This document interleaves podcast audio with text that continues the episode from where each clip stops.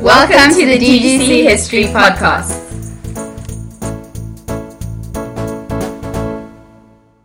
Today is your lucky day because we, Sohini Ramsumer, and I, Jiara Rama, will be educating you about the community unrest in District 6 in Cape Town during the apartheid era. So, where is District 6? District 6 is situated in the city bowl of Cape Town in the Western Cape. Its residents included former slaves, artisans, merchants, black Xhosa people, Cape Malays who were colored Muslims, and other immigrants. The people living in District 6 were not wealthy, but not very poor. They were middle income families and a very close knit community that consisted of diverse and vibrant subcultures. During the apartheid era, there were many acts and laws passed, such as the Separate Amenities Act, the Pass Laws, Prohibition of Mixed Marriages, Immorality Amendment Act, and the Group Areas Act. On the 11th of February 1966, the apartheid government declared District 6 a whites only area under the Group Areas Act of 1950. This caused the community unrest in District 6. So, why did the government enforce this? As we said before, District 6 consisted of diverse subcultures and different races, which posed a threat to the government. They were intent on enforcing separate development for different ethnic groups, so necessitating separation of races is the first of the three reasons the government enforced this.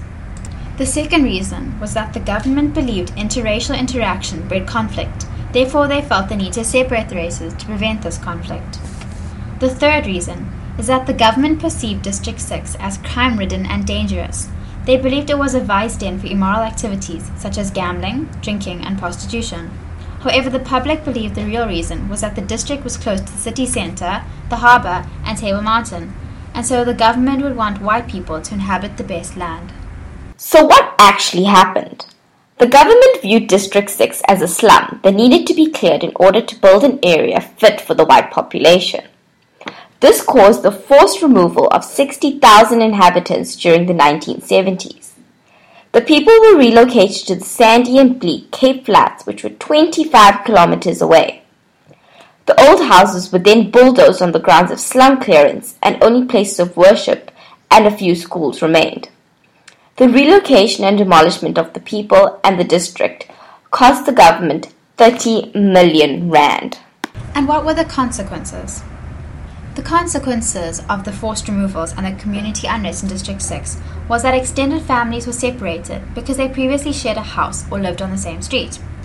Family and neighborhood networks broke down, which made childcare and running a household more difficult. Rates of domestic violence increased dramatically, and finding employment became difficult. Young people were left without parental guidance or recreational activities, so they joined street gangs. Two major gangs emerged the Cape Town Scorpions and the Born Free Kids. 80,000 arrests were also made for drug offences in the early 1970s.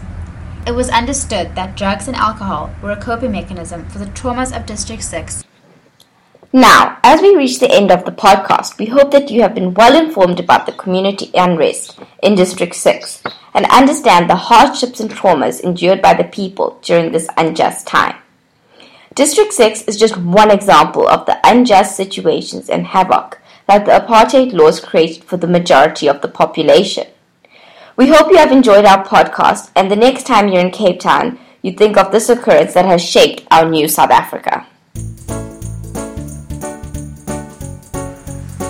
Thank you for listening.